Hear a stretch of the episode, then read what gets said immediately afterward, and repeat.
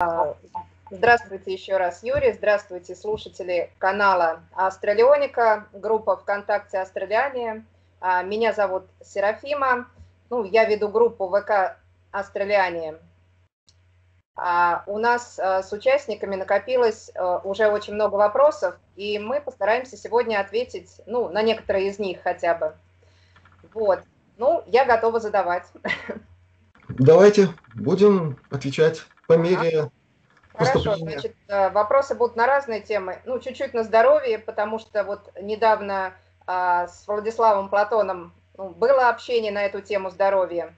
Ну, разные темы обсудим. Значит, первый вопрос такой. А, как душе навсегда выйти из-под управления киберсистемы, вернуть всю наработанную информацию и сформировать свой эволюционный путь? Какие для этого есть инструменты, гарантии и перспектива? Откуда получать истинную информацию для развития? Вот такой вопрос.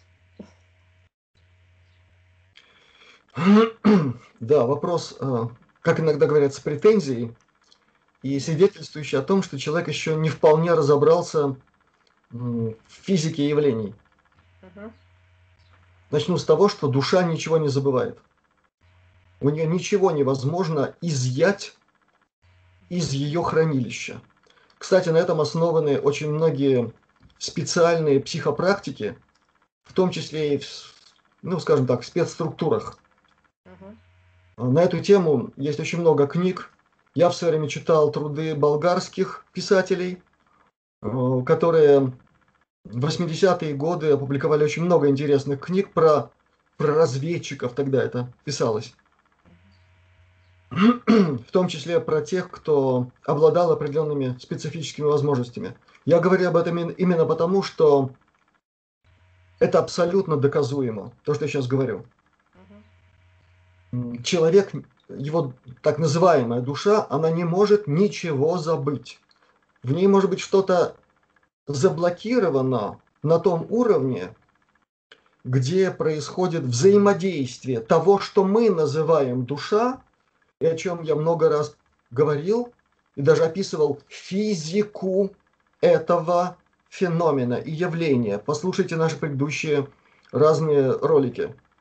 Так вот, заблокировано это и наше актуальное сознание, так называемое, включая те или иные виды памяти и многое другое.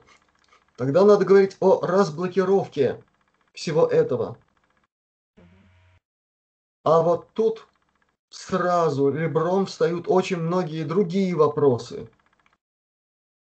А готов ли вопрошающий без того, чтобы у него сознание разлетелось в дребезги, воспринять очень большую часть памяти о себе в других воплощениях? Готов ли он увидеть себя исполняющим какую-нибудь невообразимо мерзкую и страшную функцию по отношению к другому человеку. Готов этот человек к этому? Понятно. И это только малюсенький аспект той проблемы, которую он поднял сразу в нескольких вопросах. Теперь, да. как же чего-то там достигнуть, такого высокого, хорошего, глубокого и долгого? Еще и с гарантией. Знаете, с гарантией. Да? Очень интересный такой нюанс, сразу определяющий способ мышления этого человека. Это не плохо и не хорошо, это просто точно, да? Так вот. Да, я согласна. Это не будет уход от темы, это будет констатация того, что это так. Читайте книгу «Две жизни». Согласна. Там даны ответы и на эти вопросы, и на те вопросы, которые не заданы в этом обращении, и к которым огромная часть вопрошающих даже еще не готова. Она не имеет их в своем тезаурусе мысленном. мысленном. А надо бы, надо бы. Так вот, эта книга, это величайший, если угодно, такой конспект вселенской бытийной мудрости – данной нам космическими учителями. Космическими, в прямом смысле.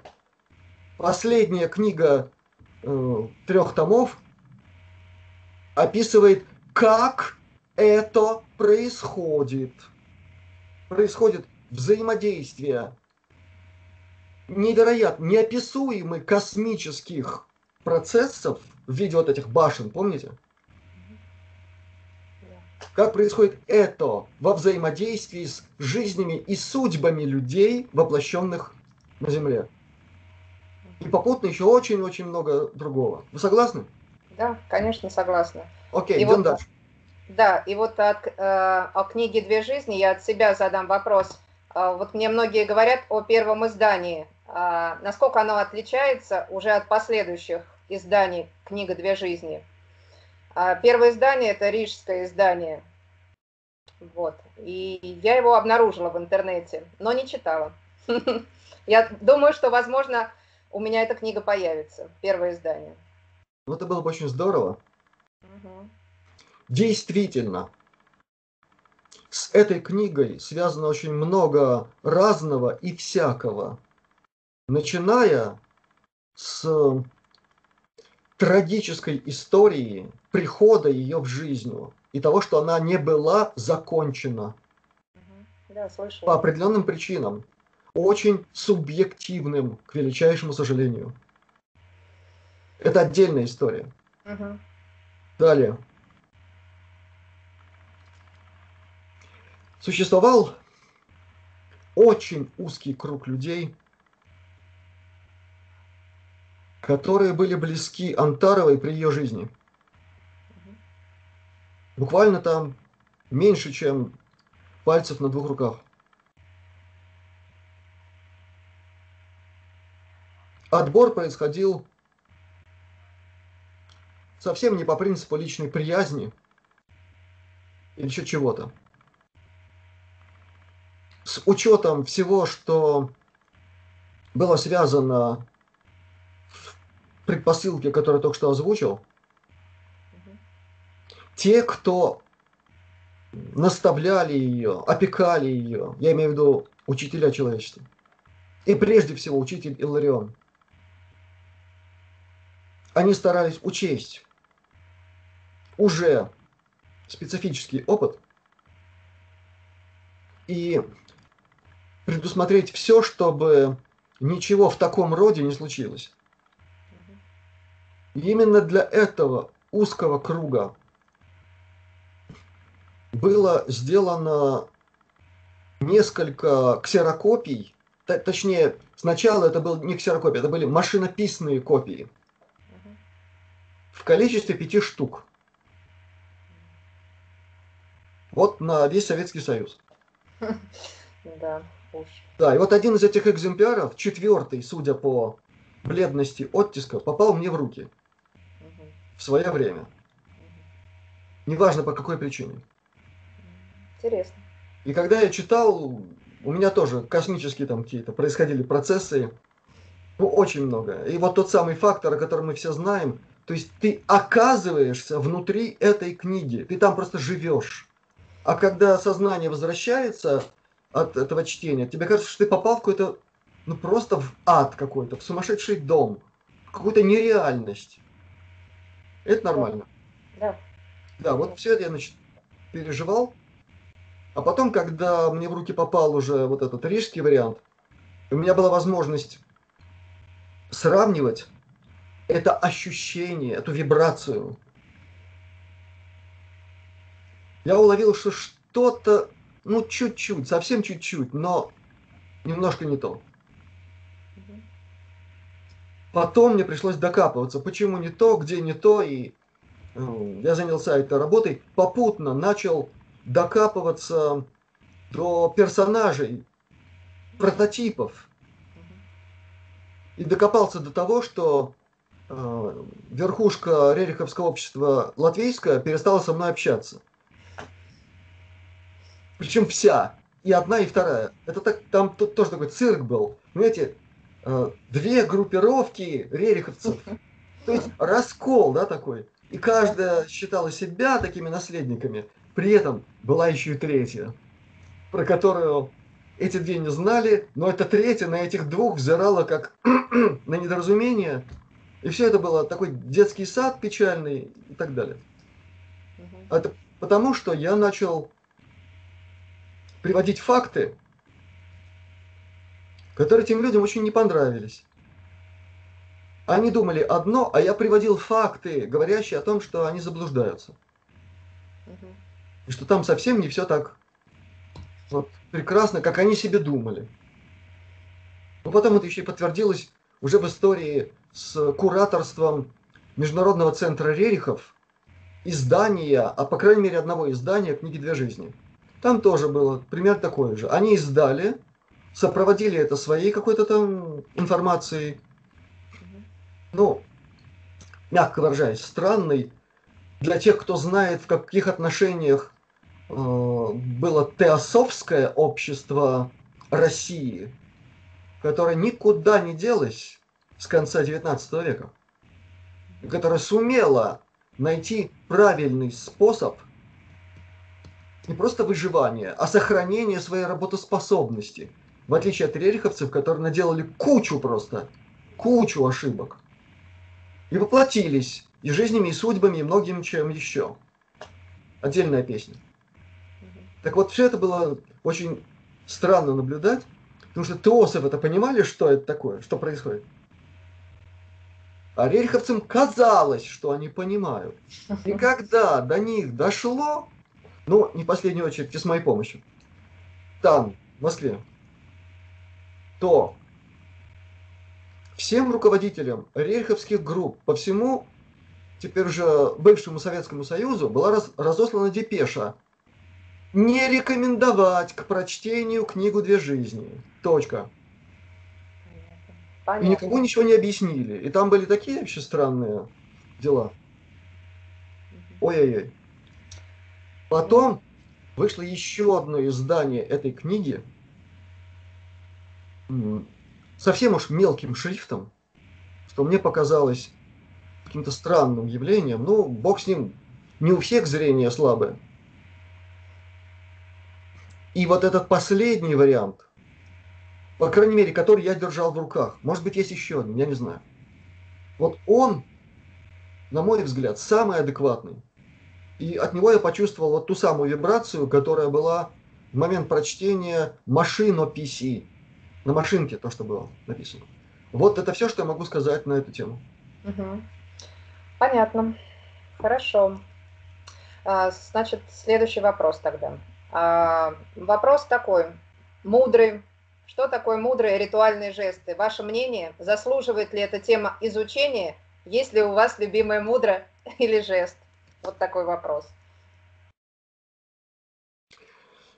Очень интересный вопрос. И, как ни странно, казалось бы, речь идет только и единственно о каком-то сложении пальцев и кистей рук, эта тема гораздо более глубокая. Не буду углубляться, иначе ну, мы просто про это будем говорить сегодня, да? Ну, это да, мощная техника, мощная. И люди даже еще недооценивают, насколько она мощная. Только малюсенький пример. Вот в системе подготовки настоящих ниндзя использовалась особая техника мудр, ну, там это по-другому по-японски называется. Во-первых, для того, чтобы становиться по-настоящему невидимыми, а это просто переход в, на другой уровень энергетического состояния. Никакого колдовства, волшебства и так далее. Это умение управлять своей энергетикой. Дальше, еще одна мудра позволяла э, очень быстро заживлять раны, если они получались в бою. Третье, позволяло выключать все болевые ощущения. Четвертое, позволяло направлять энергию в суставы таким образом, что они могли удлиняться, становиться пластичными, как пластилин. И я знаю это абсолютно точно. Ну, ну все-таки да занимался кое-какими восточными делами. Этот факт моей биографии я много раз озвучивал. Его не выкинуть никуда. И нас учили японцы. А среди них были и хранители кое-какого знания. Были китайцы, с которыми я тоже взаимодействовал, которые меня учили различным стилям тайди цюань, там и, и Багуа, и Стилю, и многое другое. Интересно. То есть это работает. Угу. А насчет моих любимых, я свои особые показывать не буду, но есть одна мудра, которая, мне кажется, подходит абсолютно всем. Да, да, да. Я тоже хотела об этом сказать. Да, совершенно верно. Хорошо, а, спасибо. Значит, следующий вопрос. Вот я сама не в курсе, о чем это. А, слышали ли вы а, про упоминание Левашовым о неком Светоче? Все. Я об этом не слышала. Вот не знаю, о чем речь. Значит, э, у Левашова среди многих его работ, заслуживающих внимательного изучения угу. и просеивания через определенные виды правильного сита, есть упоминание как минимум о двух персонах, которые выступают там под этим титулом. Это знают те, кто изучал действительно его работы, а не нахватался там по вершкам или ну, многое прочитал. Это связано с периодом жизни его до уезда в Штаты, а был период после. Вот такой намек. И поэтому я этим пока ограничусь. Хорошо. Значит, вопрос следующий. А, договорные подселения. Что это и как с этим жить? Ну, вот такой вопрос. Тема тоже очень обширная, потому что она включает в себя метаисторию человечества, в которой были ситуации вынужденного заключения определенных договоров с чуждыми нам космическими расами и цивилизациями под давлением определенных обстоятельств. Отдельная история, как эти обстоятельства вообще сформировались. Какие чудовищные нарушения космических законов этому способствовали. Поэтому тот самый случай, когда человечеству в своей мета-истории придется обратиться еще и к зеркалу человечеству космического масштаба. Так вот там были и договорные обязательства, имеющие и такой характер. Не буду сейчас углубляться в те обстоятельства. Там огромное количество информации, которая еще ждет своего описания и понимания, и осознания. Далее. В некоторых своих жизнях некоторые из живущих ныне действительно подписывали какие-то особые виды договоров с не вполне понятными им силами. Это абсолютно так почти во всех случаях. В редчайших случаях те, кто спрашивают о таких делах, подписывали что-то, понимая вообще, с кем они там имеют дело. Ну, на это, в конце концов, есть намеки и в художественной литературе, пресловутый Мефистофель и многое-многое другое, подписи кровью, э, оккультно-эзотерическая наука пестрит такими фактами. Я рассказывал об очень интересном событии в истории Рериховского движения. Помните? На теплоходе. Да, да. Где фактически все руководство рельховского движения, ну, за редчайшим исключением, они же подписали, да, кое-что собственной кровью. Вот так. Так что это не в каких-то там далеких воплощениях. И в каждом из таких случаев надо разбираться отдельно. Потому что в зависимости от того, с кем подписали, и необходимо разбираться, каковы были последствия, что могло быть и что стало. И как это отяжелило не просто какую-то там карму, в которой толком-то мало кто разбирается вообще. Что это такое? Кстати, физика сущности. подчеркиваю, физика того, чем спекулирует, сплошь и рядом обзывая это кармой. А есть понятие об этом в серьезных научных структурах, в том числе занимавшихся проблемами энергоинформационного обмена. Это особые были темы, куда без царя в голове и не обратившись к высшим силам, невозможно входить. От тебя ничего не останется просто.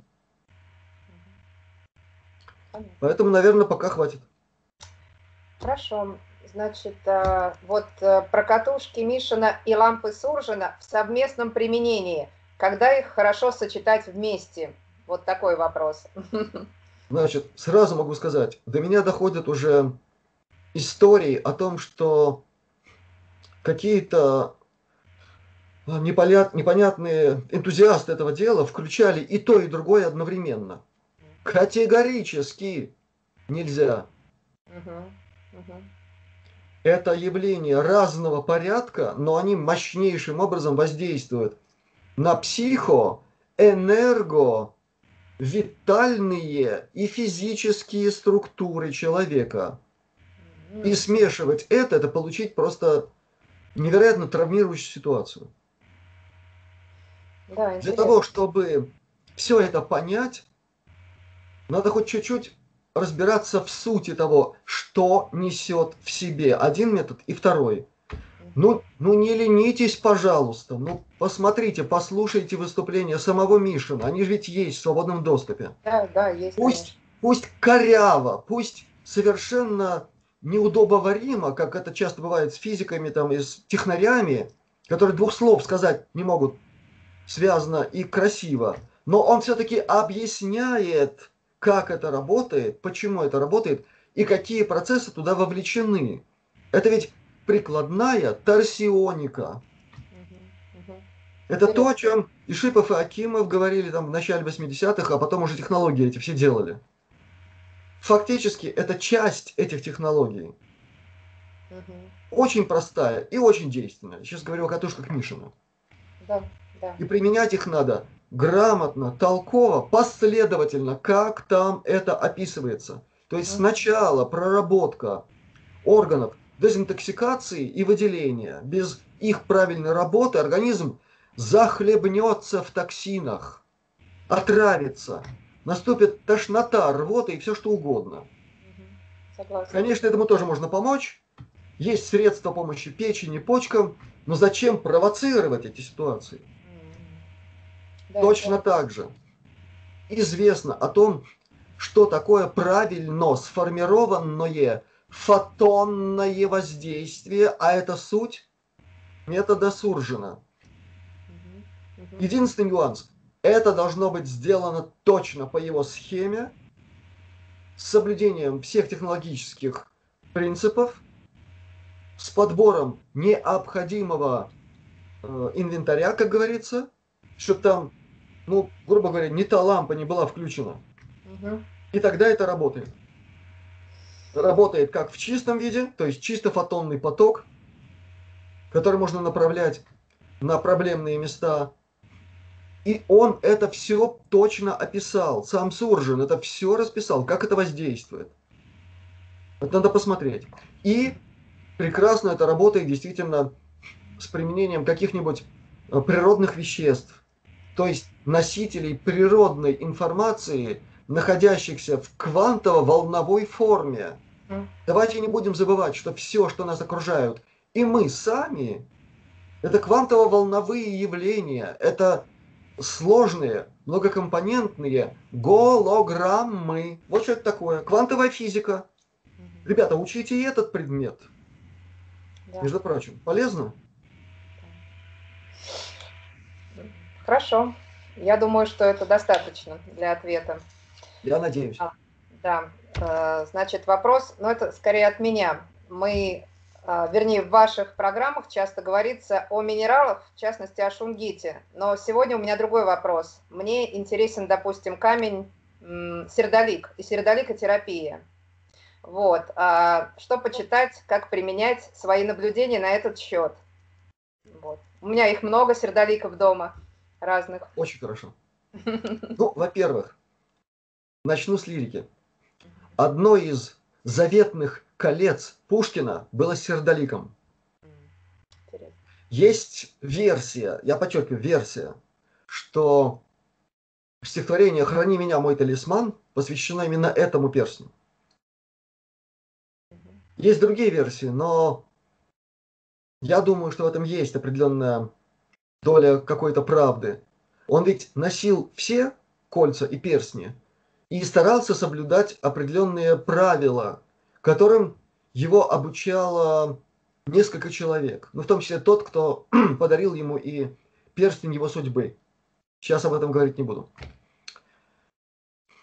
Я очень советую посмотреть информацию о сердолике, о его полезных свойствах, там, где есть э, заглавие литотерапия, то есть терапия камнями. Да, да, да. Отдельно вряд ли это можно найти сразу через Google. Я просто однажды поинтересовался, но мне было интересно, что, что пишут. Потому что мы-то через это прошли. Я очень сознательно занимался кристаллами с конца 80-х годов. Потом даже меня вынудили написать такую осторожную работу об оккультном понимании метафизических свойств кристаллов. Интересно. Я ее, в конце концов, закрыл, хотя часть из этой работы была даже опубликована в сборнике научных трудов Латвийского государственного университета, где я читал лекции. Официальный документ. Ну, я оттуда изъял все, что могло как-то навести гораздо для использования э, чего-нибудь не в тех целях, вот, и чтобы там этим не пахло. Но у меня есть э, в определенном виде эта работа, которую я пока еще никому не решился показать. До сих пор. Ну, может, так в будущем. Вот там, да, там просто объяснено, во-первых, а почему кристаллы действительно обладают метафизическими свойствами. Я объяснил физику, физико-математическую основу этого феномена с привлечением кристаллографии, кристаллооптики, кристаллофизики, квантовой физики, волновой физики. Ничего мистического, строгая наука. И ссылки на конкретные опыты, строгие, научные. И последние ссылки на опыт работы нашего тогдашнего медицинского центра Арта, одним из руководителей которых я был. И среди того, что мы использовали в качестве литотерапии, были те или иные методики терапевтические с использованием чистого кварца, горного хрусталя, с использованием малахита, яшмы, шунгит мы тоже успели использовать, и вот э, пресловутый сердолик. Значит, мы его использовали для того, чтобы в разы убыстрять излечение, например, гнойных заболеваний грудной железы у женщин, мастопатии там разного типа и так далее. Блестяще все работало. А вместе с параллельным применением той же методики, но с использованием янтаря, это удавалось решить еще быстрее. Угу. Так вот, я не буду долго рассказывать о сердолике. Для меня это очень любимая тема, скажем так. Очень близкая. Но один из факторов, который делает его действительно активным и мощным, он при нагреве определенным образом mm-hmm. начинает испускать определенный радиацию. вид радиации, да, который Фена.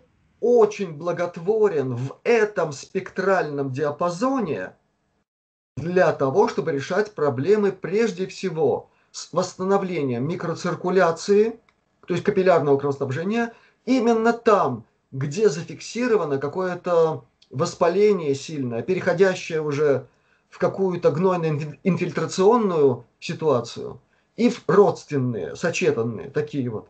Вот он на это очень хорошо воздействует. Только это надо делать правильно, с правильной экспозицией, не допуская передерживания. Иначе получишь противоположный эффект. Ну да, вот щитовидная железа, как правило, очень хорошо а, поддается лечению сердоликотерапии. Да, но с очень аккуратными экспозициями, то есть временными какими-то дозами. Угу. И с правильным под, э, подбором температурного режима. То, что хорошо для решения проблем с грудными железами, для, для щитовидки не дай бог. Угу. То есть тут совсем легкое тепло должно быть. Угу. И тут все надо очень тонко. Мы использовали и забраковали, по-моему, 5 или 6 видов вот этого фена для волос, который использовался. У нас столько было обид наших женщин, которых мы лишили их драгоценных приборов, но всем обещ... А, объявляли, что это для науки, это для исцеления, поэтому наши дамы терпели это надругательство над своими драгоценностями. Ну ничего, мы покупали другие. Было на что. Ясно. Спасибо. Прям вообще хорошо ответили полностью. А, значит, еще вопрос такой задают. А, реверсивная аудиозапись, реверсивная речь, ну то есть наоборот, как и на что влияет, если, допустим, записать свой голос, свои какие-то проговоры, а, ну и слушать ее реверсом. Что это такое? Не это слышу. одна из самых-самых-самых примитивных угу. технологий, которые использовались еще на ранних этапах э, психопрактик в начале, в конце 19 начале 20 века, когда появились фонограммы, записи э, на те или иные виды носителей, и тем более, когда появился уже магнитофон, это все использовалось в том числе и главным образом в особых группах психопрактики, повторяю, те, которые занимались психическими опытами и многими другими делами. В Советском Союзе этим занималась группа Барченко. И еще одна группа, о которой до сих пор ничего толком не известно. Но я думаю, что скоро будет известно. Это будет такой взрыв информационный. Э, это та группа, которая, в которую вошли те, кто остался жив после разгрома группы Барченко. Наиболее мощные Э, психопрактики. И она была под особым кураторством непосредственно Сталина. И, кстати, благодаря этой группе исход Второй мировой был именно такой, какой он был. Она гигантское подспорье была в работе ставки Верховного Главнокомандующего. Об этом пока еще очень мало известно. Так вот, все это использовалось, но это не не было какой-то такой основополагающей практикой. Этим занимались и немцы для своих программ во время того самого периода нацизма и, естественно, в своих программах во времена уже 4 и 5 рейха космического. Э, этим занимаются определенные структуры, насколько я в курсе, но уже не в таком примитивном виде, а с дополнением особых технологий для получения определенных результатов. Это же использовалось на ранних этапах американской, в кавычках, американской программы МК Ультра. Там американского было процентов 5. Этой программой под крышей ЦРУ руководили нацисты недобитые. Вот те самые изуверы бесчеловечные, эсэсовцы отмороженные, которых под, по программе Paperclip и по другим еще более тайным программам американцы под давлением определенных структур, которые давно уже правили в Америке. Вот как это надо называть. Понятно. Которые давили так, что не отвертишься. Они принимали решения. Только одна фамилия, Буш. Это не американская фамилия, так, на минуточку. Угу. Вот тот самый дедушка. Он был один из тех, кто принимал решения. Этот нацистский фактор, он, к сожалению, еще до конца не освещен. Почему-то. Так вот, они там руководили в МК Ультра, которая работала на всю катушку для всех видов секретных программ, военной, разведывательной и так далее, но на, как минимум на 80%, на тайную космическую программу. И на формирование э, контингента обслуживающих в виде рабов, рабов, обслуживающих все виды тайной космической программы и самые чудовищные и безобразные, включая вояк для захвата других планетных систем и много-много другого. Там этот элемент тоже использовался для модулирования и препарирования человеческого сознания. О том, что это работает, и что это работает при неаккуратном, неосторожном, бездумном проявлении, э, применении негативно, знают все, кто, например, изучал творчество группы Led Zeppelin, Stairway to Heaven. Вот та самая замечательная история о том, как эта композиция, как текст воспринимается при прокручивании обратно. И что туда заложено. Вот, знаете, вот просто так э, орден Британской империи, британской королевой не давался.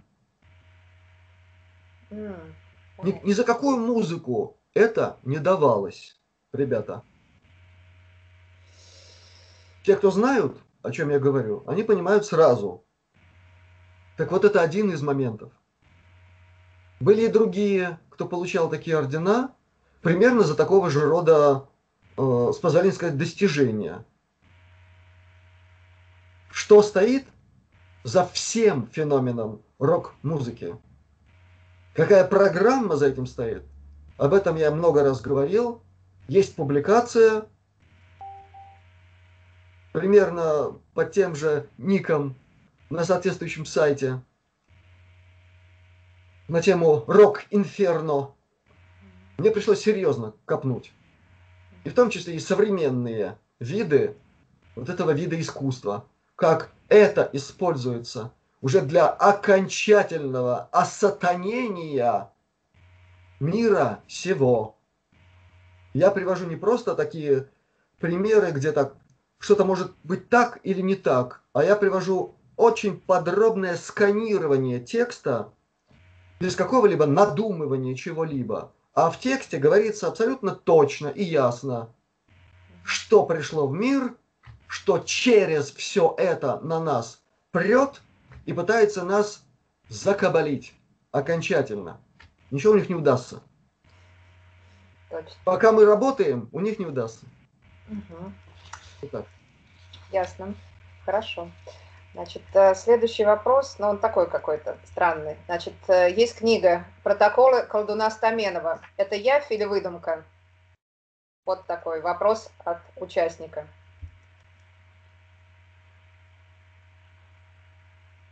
Ну, скажу так, аккуратно. Да. Там очень многое явь. Ну, возможно, это достаточно. Этим ограничусь, иначе мне придется минимум, минимум час рассказывать о, о подоплеке, и тогда уже обязательно о последствиях выхода такого рода трудов. Да. А это был не один труд.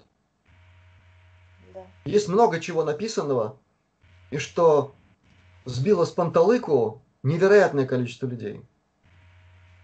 Да, да. Это то, что я бы, вот будь моя воля, я бы хранил в спецхранах и допускал только при определенном тесте на определенные параметры психики и много-много другого, где главное это мораль и нравственность. Согласна. Угу.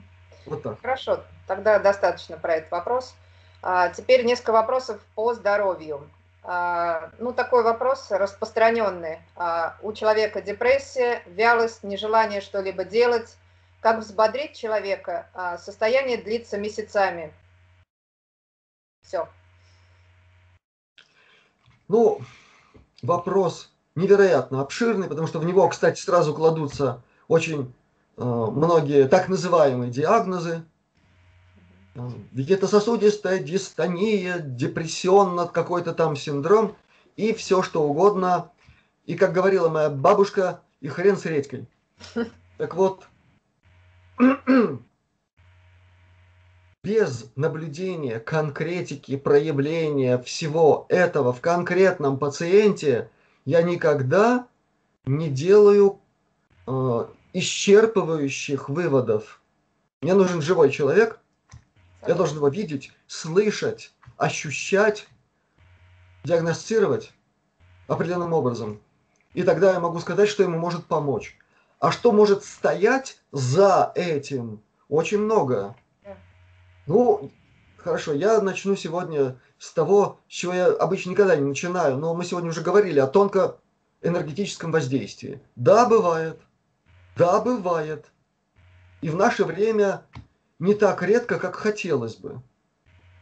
А иногда такие воздействия бывают, от которых у человека ноги подкашиваются, и он не встает больше просто. Он не чувствует ног. Вот так бывает. А потом, конечно, у него настроение падает. Правильно? Я же идти никуда не могу. Пивка попить не могу. У меня синдром и все остальное. Я, кстати, описываю реальную картину. С одним моим пациентом такое произошло. И там пришлось выяснять это. И когда это было установлено, почему у него ноги ватные, он еле передвигается. Когда этот фактор был убран определенным образом, и пришлось потрудиться, и не только мне, но и людям, которые гораздо более к этому, скажем, предназначены, чем я сегодня. И когда были назначены соответствующие гомеопатические препараты, и в конце концов понадобилась катушка Мишина, вот тогда все решилось. И тогда все его депрессии быстренько все ушли. И родная семейная докторша, которая через один подъезд от него живет, она его не узнала на улице. Вот просто столкнулась с ним лицом к лицу и не узнала. Хм, Это он ее узнал. Там, назвал по имени Здрасте, я... Ой, вот такая была ситуация. А мне это описывала его супруга, а не он сам. Далее. Это может быть следствие сильнейшего кандидоза, который является системным заболеванием паразитическим. Системным. Потому что когда это в цветущей форме, это всегда еще и другие паразиты. Обязательно. Определенного вида, типа, энергетики, со своими психоэнергетическими полями, уважаемые. Это живые организмы, у них поля есть. И когда они раз, размножаются в очень большом виде, эти поля способны воздействовать уже на забитое психополе человека. И это тоже фактор. И сегодня он наблюдается самыми разными приборными способами, обнаруживается. Это не дурная мистика, это не псевдонаука, это фактология. И когда назначаются специальные препараты, убирающие эти факторы паразитические, все встает на место, включая физические и физиологические реакции, стигмы и многое другое. Это может быть та или иная степень лекарственной интоксикации, которую человек испытывает, пройдя курс жесточайших антибиотиков. Вот наша медицина очень не любит касаться этой темы. Понятно почему. А это факт. Я возьму только один аспект. Это задавленность токсинами. Печень задавлена. А печень – это гнездо эмоций, как говорили древние греки, так называемые абсолютно точно констатируя, кстати, фактологию, те, кто знает, и еще более те, кто видит тонкую энергетику человека, кто обучен способу смещения точки сборки, так называемой, точки наблюдения, не просто что-то там видит. Повторяю, кто обучен этой технике, тот знает, как увидеть чакру печеночную и как она отличается от селезеночной, и как это все работает вместе с так называемыми классическими чакрами или с дополнительными чакрами. Это все проработано, это все есть, есть точное знание, где ни одна система, э, скажем, работы с чакрами не противоречит другой, потому что это все всего лишь зависит от выбора точки наблюдения. Вот и все. А противоречие в мозгах тех, кто слегка чего-то там слышал, узнал и считает, что его система самое главное, все остальные неверные. Неверна сама методология. Так вот, если забита печень токсинами, это абсолютно точно сказывается на качестве ауры человека, на его психоэнергетических параметрах. Угу. Вот так. Это тоже депрессия своего рода. Но тогда уже она соблюдается какими-нибудь специфическими странностями в состоянии, в тонусе мышц. Если это проявляется, там надо искать. Если это не проявляется в другом месте. То есть, повторяю, это работа профессионала, который знает тему и может э, просканировать все аспекты этой темы. Это надо делать системно. И тогда может быть дан конкретный четкий ответ уже на конкретную ситуацию. Пока этим ограничусь. Все, хорошо. А, значит, еще есть такой вопрос. А, есть ли способ быстрого выведения радиации? Прошла процедуру по определению метастаз в костях. Был введен раствор, потом проверка под аппаратом. Боли в голове появились после пребывания на солнце. Вот как вывести радиацию после вот этих всех процедур? Значит, э, тут я могу дать твердый и четкий ответ, но он не исчерпывающий. Во-первых, если что-то вводили в кровь, значит, надо подумать, как, каким образом это убрать. Значит, нужны какие-то средства дезинтоксикации. Ну хорошо, я начну с классического гомеопатического средства.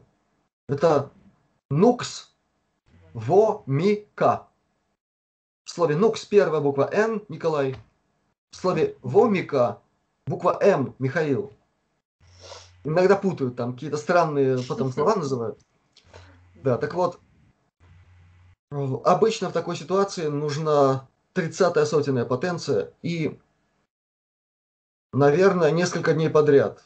В некоторых случаях приходится неделю это принимать, и обычно назначается перед сном. Для взрослого человека 5 крупинок на прием. С соблюдением всех правил приема гомеопатических препаратов. То есть в руки не брать, с крышечки закидывать в рот и рассасывать медленно. И после этого уже не есть, не пить, только спать. Дальше. На следующий день после приема нукс вомика 30 сотенной потенции для убыстрения процесса дренажа принимается препарат сульфур. Латинское название серы. Сульфур. Хватает обычно шестого сотенного, как говорят иногда, разведения или потенции. Однократный прием, больше не нужно. Утром натощак это принимается. То есть хотя бы за полчаса до еды. Далее. Точно так же, как в этом случае, так и при вынужденном прохождении нескольких процедур рентгенографии или флюорографии применяется гомеопатический препарат, который называется X-Ray. Ray – это английское слово, луч то есть лучевое облучение, или рентген. Еще раз, X-ray. Вот фактически по-английски так пишется. В двухсотой сотенной потенции. И применяется один раз после последней осуществленной процедуры. Нет смысла принимать этот препарат, если вы знаете, что вам несколько процедур предстоит. Но если все они закончились, тогда надо принять этот препарат. Если однократный был вариант экспозиции, то есть осуществление этого мероприятия, ну один раз. И вот если было воздействие какого-нибудь, пусть слабо радиоактивного, но такого вещества, значит, это применяется то же самое. Далее, если конкретно известно, что за тип радиоактивного вещества вводился – я не буду сейчас это озвучивать. Ну, разные есть варианты, там изотопы и все остальное.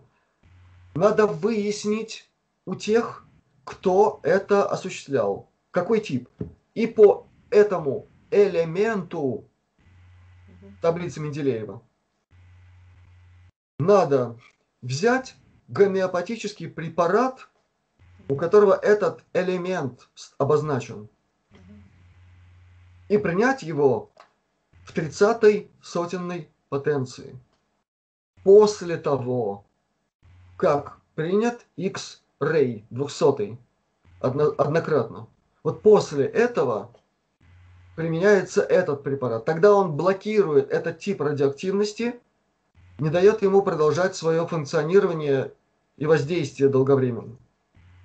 И после этого на следующий день назначается нукс вомика. Вот так надо работать. Я так работаю, у меня с моими пациентами проблем нет. Если они считают, что эти процедуры им необходимы. Пока Понятно. все. Понятно. Хорошо. А, значит, такой вопрос, он такой объемный. Пара слов о общем физическом развитии вне современных методик, кроме фитнеса, йоги, как занимались атлеты и силачи древности, выносливость, понятие, поднятие тяжестей, изометрия и сухожильные упражнения. Ваше мнение о тайцзи, стиль ян. Все вместе туда. Вопрос. Это просто один человек задал. Вот. Здесь все вместе. Про методики древности, что сейчас э, не особо не упоминается. Угу. Значит, я начну вот чего. Если у человека нет специфической задачи, которую он поставил перед собой, или он не связан с выполнением каких-то функций, в которых необходимы качества атлета, силовика, там, не знаю, специалиста по боевым единоборствам, еще что-нибудь. В таком случае последнее, что было названо, тайцзи, оно вбирает в себя все необходимое. При правильном, правильном освоении этой методики там все есть. Даже, я могу сказать так, значит, вот в системе а, цигун, тайцзи цюань, это ведь растет из одного корня – это знание о человеческой психоэнергофизиологии, которое пришло из древнего йогического начала. Оно было под определенными обстоятельствами трансформировано на территории той страны, которую мы сегодня называем Китай, под влиянием определенных, можно сегодня уверенно сказать, э, особых цивилизаций, участвовавших в формировании этого генотипа и этноса. Это было кристаллизовано в эту систему психоэнергопрактик. На первом месте психо всегда. Но еще раз повторяю, самые-самые-самые корни из прадревнеюгического начала – которая формировалась еще до всех этих арийских дел и прочих заморочек. Кстати, из того же начала и Айурведа берет корни. Так вот, достаточно правильно воспроизводить в течение дня, ну хотя бы утром и вечером, с соблюдением всех важных элементов, такую простую систему движений, которая называется Бадуаньцзинь, 8 кусков парчи, с полным осмыслением всех фаз телодвижений и переходов из одной стойки, допустим, в другую, они все должны быть плавными, как плавное течение реки, где невозможно увидеть четкой границы между только что выполнявшейся системой движений и позой, и следующей. с определенной энергетикой. Если все это делать, все встает на место. Потому что все, кто знает, о чем я говорю, они знают, что там включены в работу все значит, классические китайские меридианы. Все. И они включаются именно в той последовательности, с перетеканием энергии или транзитом ее, как говорят, из одной системы в другую, как это должно быть. Вот и все.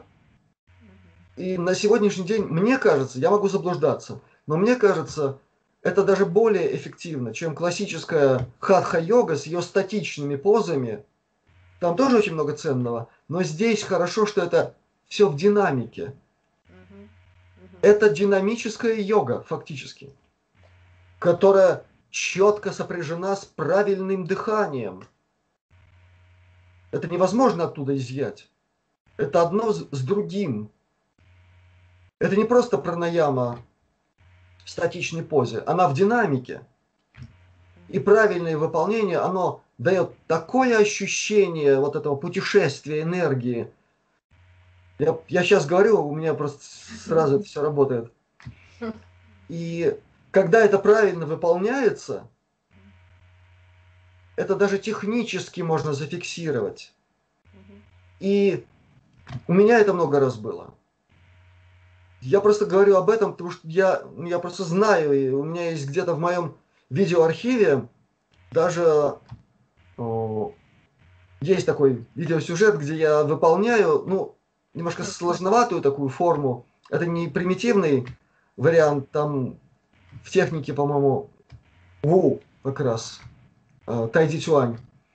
И снималось на обычную видеокамеру. Вот я начинаю работу, камера все показывает нормально. Я начинаю что-то делать, и энергия идет в направлении камеры, четко видно, что фокус сразу резко меняется. То есть энергия работает, а специфические чувствительные датчики камеры, они это воспринимают как смещение объекта. Никаких чудес. Это нормально. Это бывает в любом случае, если правильно выполняется эта техника. И я знаю ну, просто десятки примеров того, как это работает. И есть сайты, на YouTube масса таких кадров. Посмотрите. Посмотрим, это есть. Обязательно.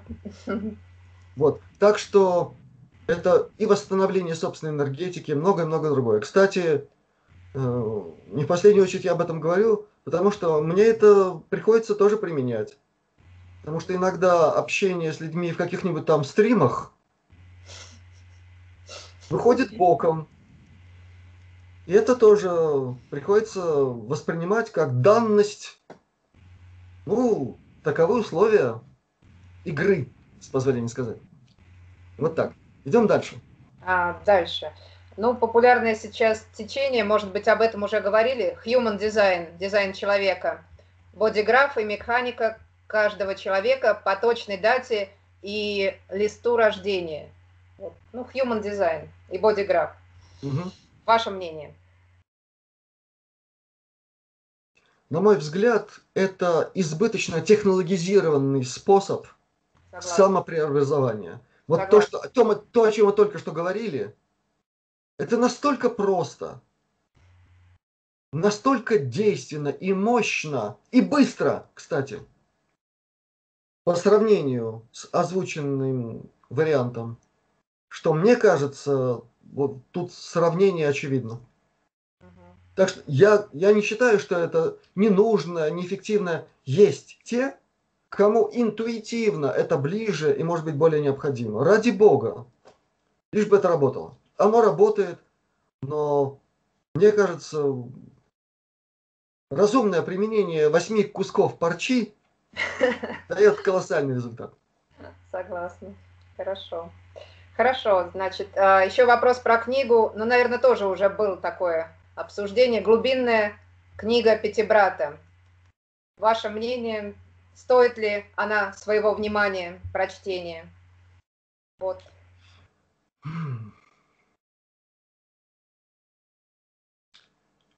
Эта тема очень обширная и очень трагическая на сегодняшний день. И когда будут обнародованы, или, как говорили в XIX веке, обнаружены все факты появления в сознаниях наших современников вот этого всего квази-ведического и всего остального квази-славянского, я вас уверяю, очень многие очень удивятся, так мягко выражаясь. Очень многие выпадут в осадок от осознания вовлеченности кое во что, что срабатывает в умах людей, предрасположенных к особому виду воздействия. Хм. Да. На языке манипуляции психологов это называется особый вид НЛП. Там это все есть. А что касается лидеров этого современного явления, в котором предстоит разобраться серьезно, строго, научно, в лучшем понимании этого слова, методологически, то я воздержусь от комментариев по поводу этих персоналей. Люди сами все увидят, а те, у кого по-настоящему, а не декларативно открыты сердца и развито чувство знания и духа разумения, им вообще ничего не надо объяснять. Ровно точно так же, как когда меня спрашивают примерно в таком духе на тему пресловутой Анастасии и, и вероятно, звенящих кедров. Это все из той же оперы. И когда люди узнают, какие тут особые структуры и службы участвовали в формировании и одного, и другого, мало не покажется. Совсем. А я это говорю, не опираясь на чьи-то там слухи, или, как говорили в советское время, есть мнение. Да, в моем видеоархиве есть много чего. Да. В том числе и на эту тему. Поэтому я пока это не публикую, потому что я обещал это не делать людям, до сих пор живым и связанным близкими родственными отношениями с так, ну, аккуратно я скажу, с теми, кто стоял у истоков технологии торсионники. Вот. Понятно. Хорошо. Я думаю, придет, да... придет срок, все будет показано. Угу. Хорошо, значит, вопрос такой, ну, короткий будет ответ, наверное. А, значит, курсы аутоназодов и назодов, ну, это мы уже все обсуждали с ММС, там если сочетать, а с какой периодичностью их повторять? Ну, то есть раз в год или как? Вот если полный курс, вот эти курсы. Первое и главное условие – наблюдайте за собой. Угу. Если вы чувствуете, что у вас все настолько блестяще, что и дальше некуда, ну, наверное, вам говорит организм о том, что он в балансе, и не надо в него вмешиваться. Не надо просто устраивать над ним каких-нибудь ненужных опытов и каких-нибудь непонятных вовлечений куда не надо. Ну и, конечно, крайности. Крайности – это и есть зло, о чем мы как-то говорили. Я очень подробно коснулся этой темы и с фактами на руках, филологическими и некоторыми другими, доказал, что дьявол не в деталях, а в крайностях. Наврали там ребята, которые нам поговорку эту подсунули. Зло находится в крайностях. Их надо избегать. И выходить на свой исповедимый путь, о котором блестяще рассказано в книгах потрясающего проповедника я бы сказал, величайшей науки в наше время, это науки этики межличностных отношений, э, целителя, физика-акустика по специальности Анатолия Ильича Мартынова, у которого есть книга «Исповедимый путь». Да, помню. Читайте. Обязательно. Хорошо, понятно. Значит, э, вопрос тоже конкретный. Как делать ингаляции с тиосульфатом натрия? Продолжительность. Ну вот именно ингаляции. Не нашли люди. Про все написано, а про ингаляции нет.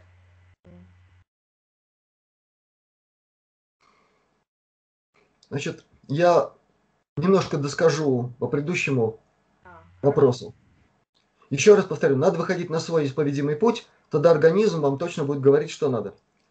Если все-таки говорить о необходимости повторений каких-нибудь циклов, я в одном, по крайней мере в одном из своих обращений говорил, когда необходимы э, все эти элементы с включением назода, а не аутоназода, назода из ММС, угу. я очень подробно об этом говорил. Просто сейчас не буду, ну, снова да. время уйдет, да? И все случаи, связанные с онкологией, тогда обязательный аутоназод из капли крови. Это единственное, что я должен добавить и обязательно уточнить таким образом. Но, повторяю еще раз, надо слушать свой организм. Есть необходимость, есть ощущение, что проблемы на уровне скорее каких-то жидких сред в организме. Значит, капля урины, капля слюны. Есть проблемы на уровне газообмена, дыхания и всего остального. Значит, лучшим образом сработает аутоназод из пузырька воздуха.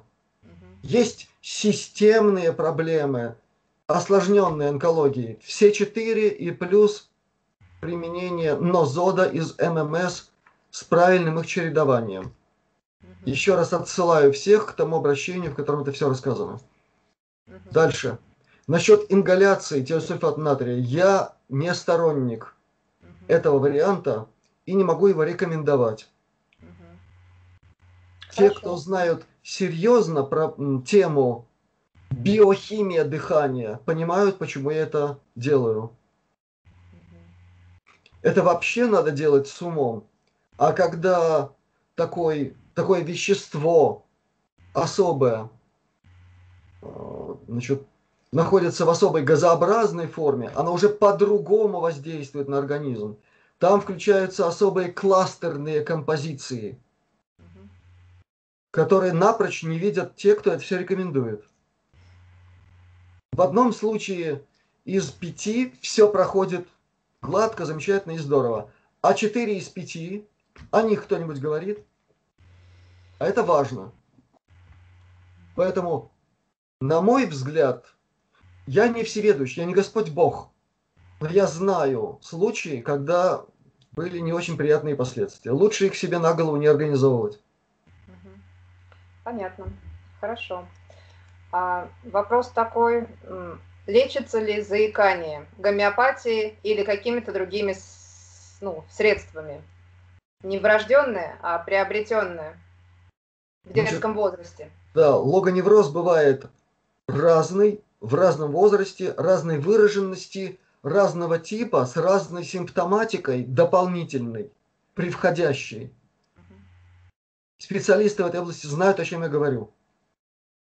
Угу. Поэтому лечение всегда должно быть сочетанным в очень редких случаях. Но они были у меня в моей практике. Были случаи, когда назначение гомеопатического препарата на 9 десятых убирало этот синдром. Редчайшие случаи, но были.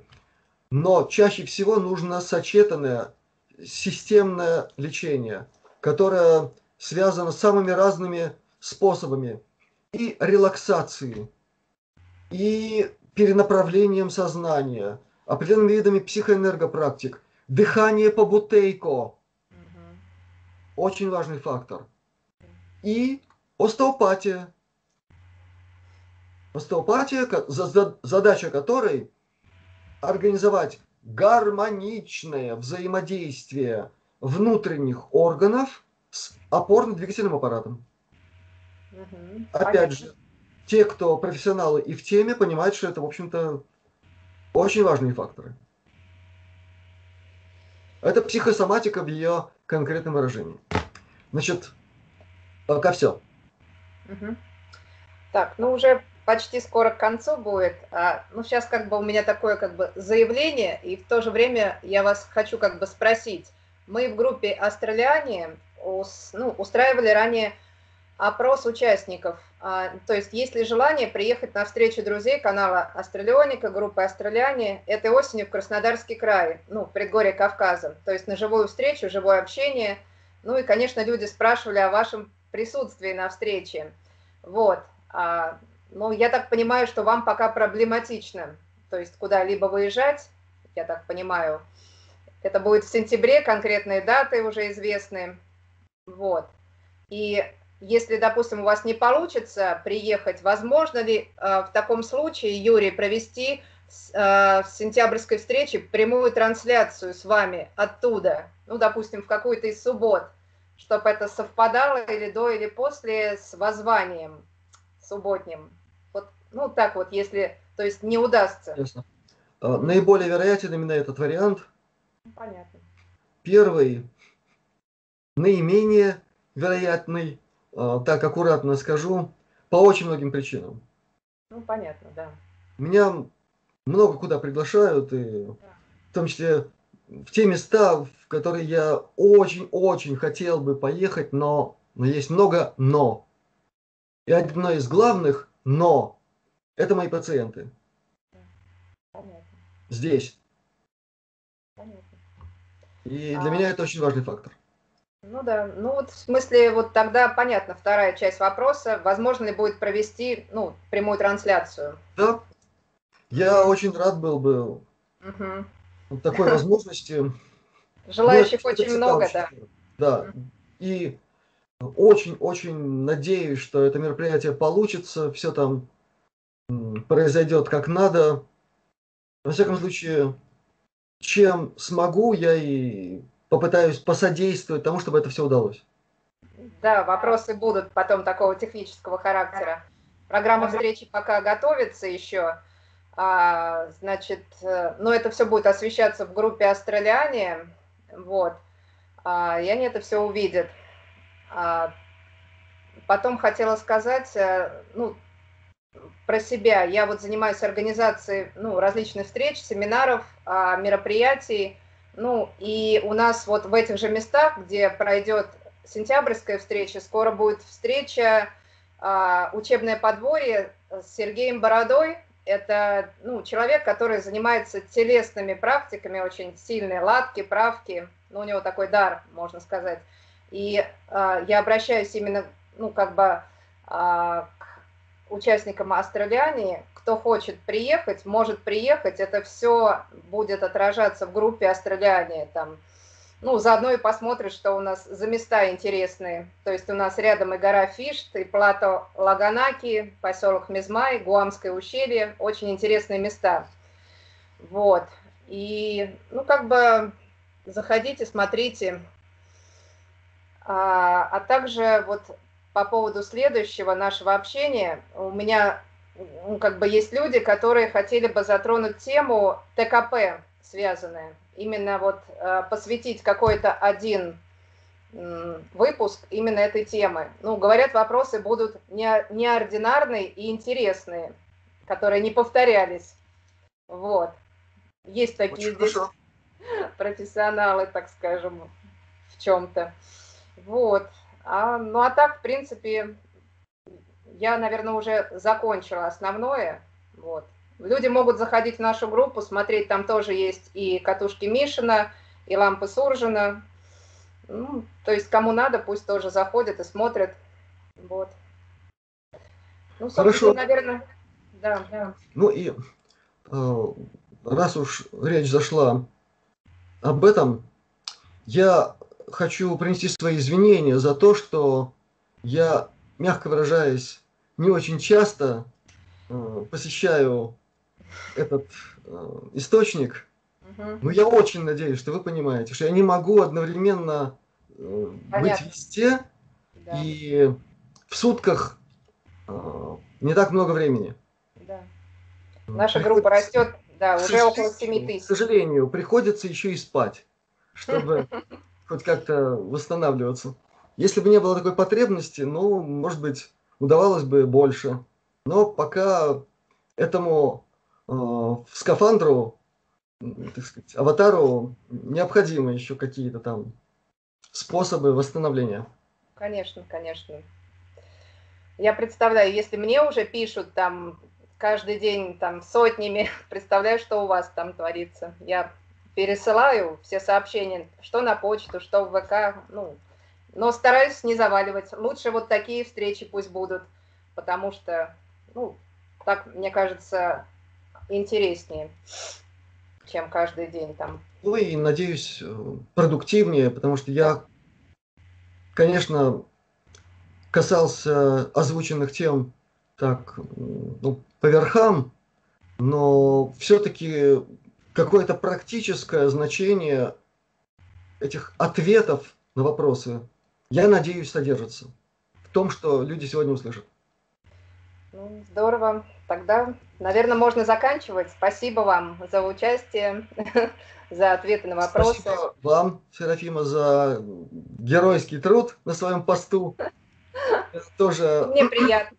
Могу представить, чего это стоит, и это тоже очень важно. Спасибо огромное. Служение, да. Спасибо. Спасибо вам. До свидания. До связи. До новых встреч. До свидания.